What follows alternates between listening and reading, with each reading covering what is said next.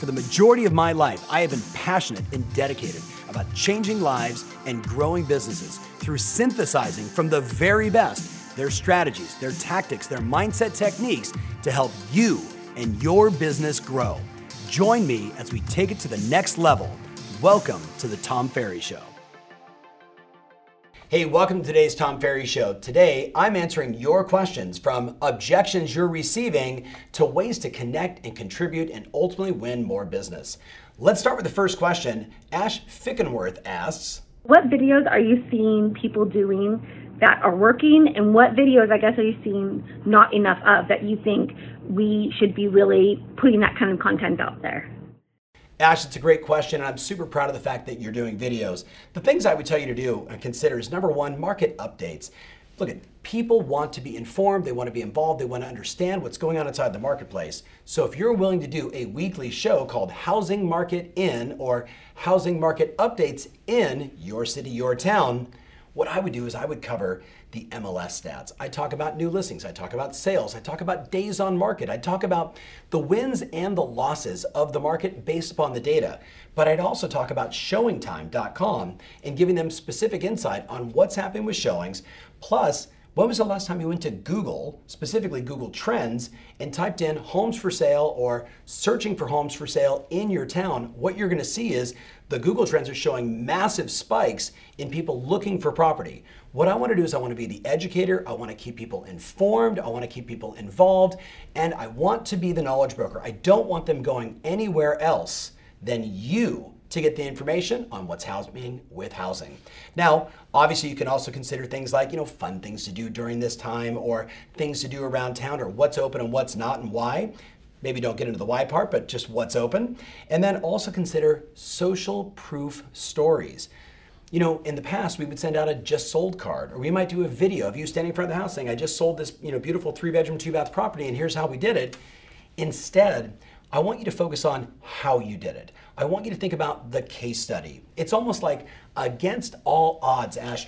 The, you know, the seller wanted to sell, but they were super nervous about X, Y, and Z. Obviously, we know that there's a percentage of buyers that are also nervous about X, Y, and Z. So here's what we did. We did our safety first listing launch, including ABC 123. We staged the property this way. We did these videos. We did these virtual or open houses. We did these virtual buyer consultations. We did everything we could, and voila, we sold the home. There's just power in giving the detail of how you did it as an example, right? It shows that you're just a step above the rest in your marketplace. So let's go to the second question. Uh, Charlotte Schreiner asks, so many people say, well, interest rates are low, they're going to stay low. And when everyone's not scared, more homes are going to be coming on the market. So why should I buy now? I think I'm just going to wait till the end of the year. How do we overcome that? Hey, Charlotte, I appreciate the question. It's an objection that many people are receiving. Try the following I hear what you're saying, starting with agreement, and there's absolutely merit to it. Validate their concern. Question If there was an advantage to moving forward, could you, heck, would you be open to it? Right? You know, validate their concern. I hear what you're saying. There's absolute merit to it. And let me ask you a question. If there was an advantage to you moving forward, would you be open to it? And and just explore that because you and I both know you got supply and demand absolutely in your favor. And there's always the world famous question hey, if we did find the perfect home for you, would you be willing to look at it? Would you be willing to move forward? The answer in almost every case is going to be yes. Now, on the flip side, you might want to just ask the three great questions about how do you take them from a fear state to a mild state to a moving forward state. And those three questions are number one, you know, if we did move forward, what's the worst case scenario? What's the worst case scenario? And then you listen to them and you empathize. You don't validate and move forward and amplify it. You don't want to do that. You just want to say, I hear you, tell me more. And even better, write it all down. So it really shows that you're listening. Then you ask, okay, you know, with your life experience and my life experience, what do you think is the most likely scenario? What do you think is the most likely scenario? And immediately they go from fearful, not taking action, petrified, scared, validating all that. You let them get it all out, almost like a balloon that loses a bunch of the air. Then you get to, well, what's the most likely scenario? Right? And, and now they start talking more rationally. But you don't want to finish there. You want to finish on a high note. And that's when you ask the question okay, so now that we've really discussed this, I guess my real question for you is what's the best case scenario? I mean, if you did move forward, what's the best case scenario? When they're like, well, the truth is, we'd finally need the space, we'd get this, we'd get the pool, we'd get all the things we want, we'd be out of this place. And you're right, the whole supply and demand thing, we'd probably sell for a greater price based on right now versus when everybody else rushed into the market. So I guess you're right, we would win. The best sale happens, remember, in their mind. Sales and influence is about asking a series of questions that naturally and automatically bring you and the prospect to a mutually desired end result. Whether that's a move forward or not, that's what we do, right? We help people make decisions. All right, let's go to the next question. Uh, I love this one a lot. So Ryan Garson asks In this new virtual world, how do you think the best way to connect with potential clients um, is going to be? Thanks a lot. Have a good day. Be safe. So, you know, Ryan, you're speaking my language partner, and you know the answer. It's video, video, video, video. So here's what I wrote down. The first thing that I would tell you now that we're, you know, multiple weeks into this is boy, do I need to see one more person with the light behind them shadowing over their entire face where I can't even see what's going on with their facial expression? I wrote down at this point, make sure you got good lighting first and foremost. Number two, pick a medium or a platform that's really good for everybody, whether that's Zoom or StreamYard or heck, FaceTime on your phone or Microsoft has a solution, Google has a solution.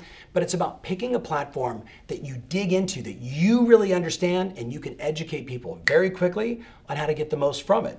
Then I wrote down, as you're seeing even with me, it's important that you recognize we've got five senses. And when we're over the phone, as an example, we're basically 80% ineffective, AKA only one sense is working, right? They can hear us. If I'm video, face to face, at least I've got now, ready? Two senses.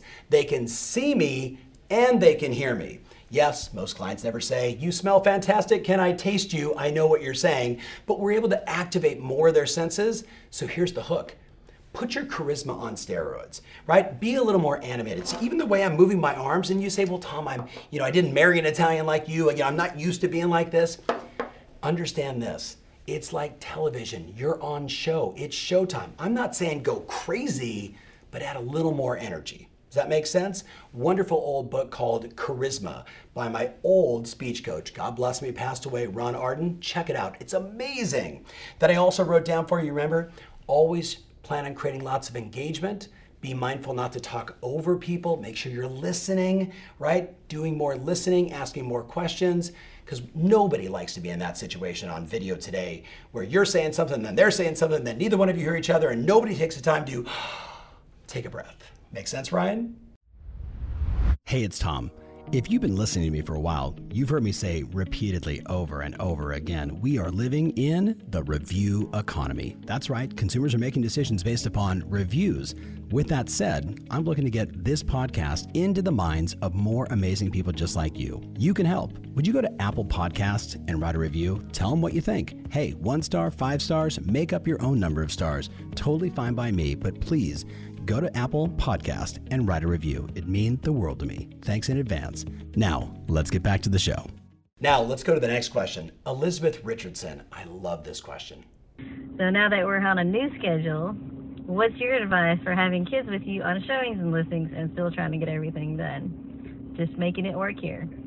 Elizabeth, that is as real as it gets. And the thing that I wrote down for you is more than ever, it requires a level of resourcefulness you know, having been raised by a single mom, right? Myself, my older brother, and two younger siblings, I know what it was like when she was working all the time and I had to put the, you know, the beanie weenies in the crock pot and make everything ready to go by the time she got home for work. I understand, right? And certainly I'm not recommending that.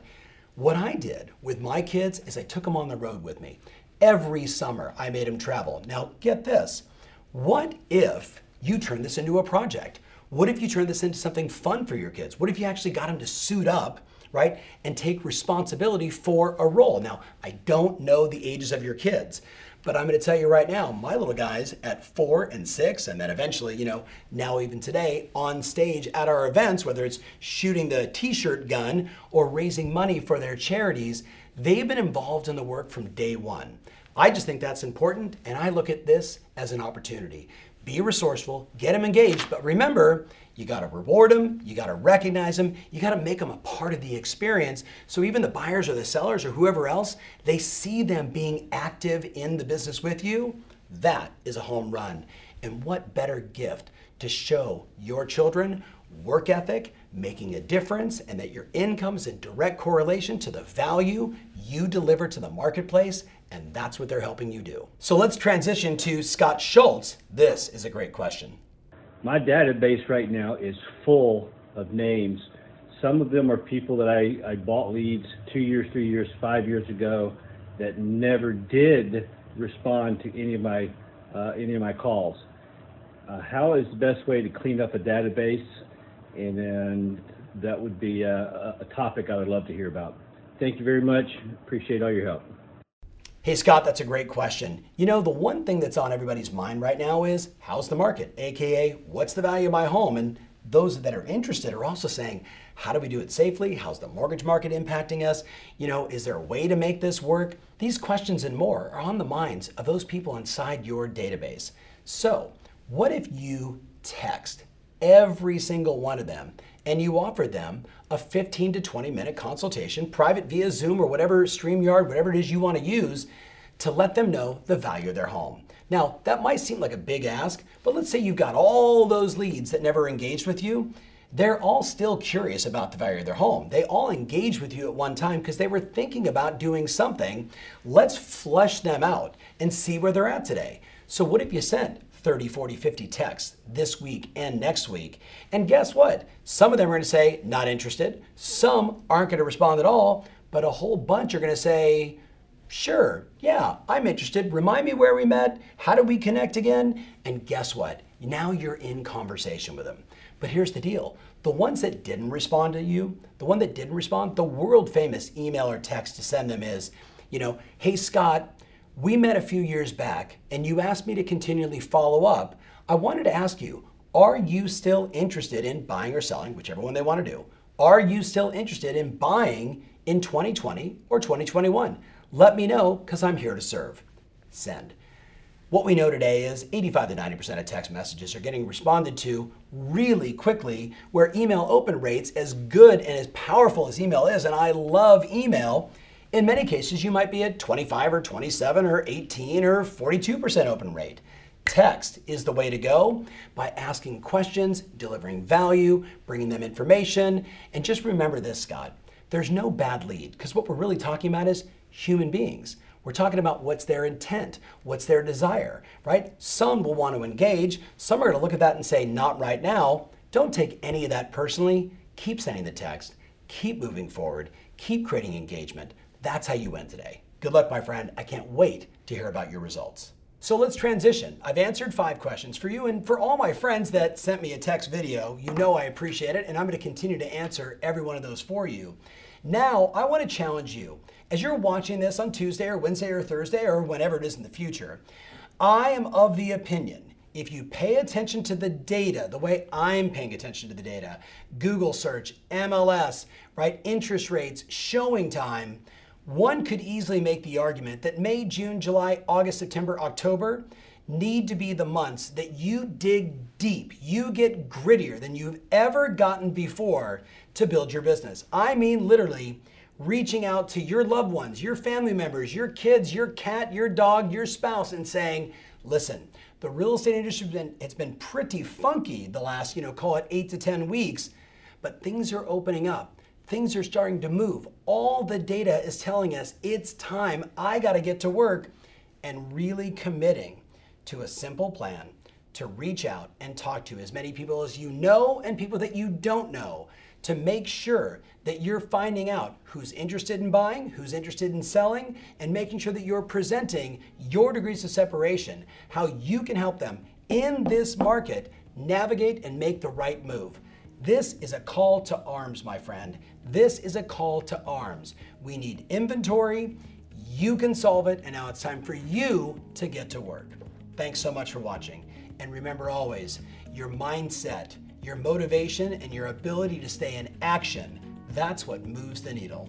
See you soon. If you want more information about this episode, including my show notes, mentions, links, and everything else, make sure you visit tomferry.com slash podcast. That's tomferry.com slash podcast. Thanks again, and talk to you soon.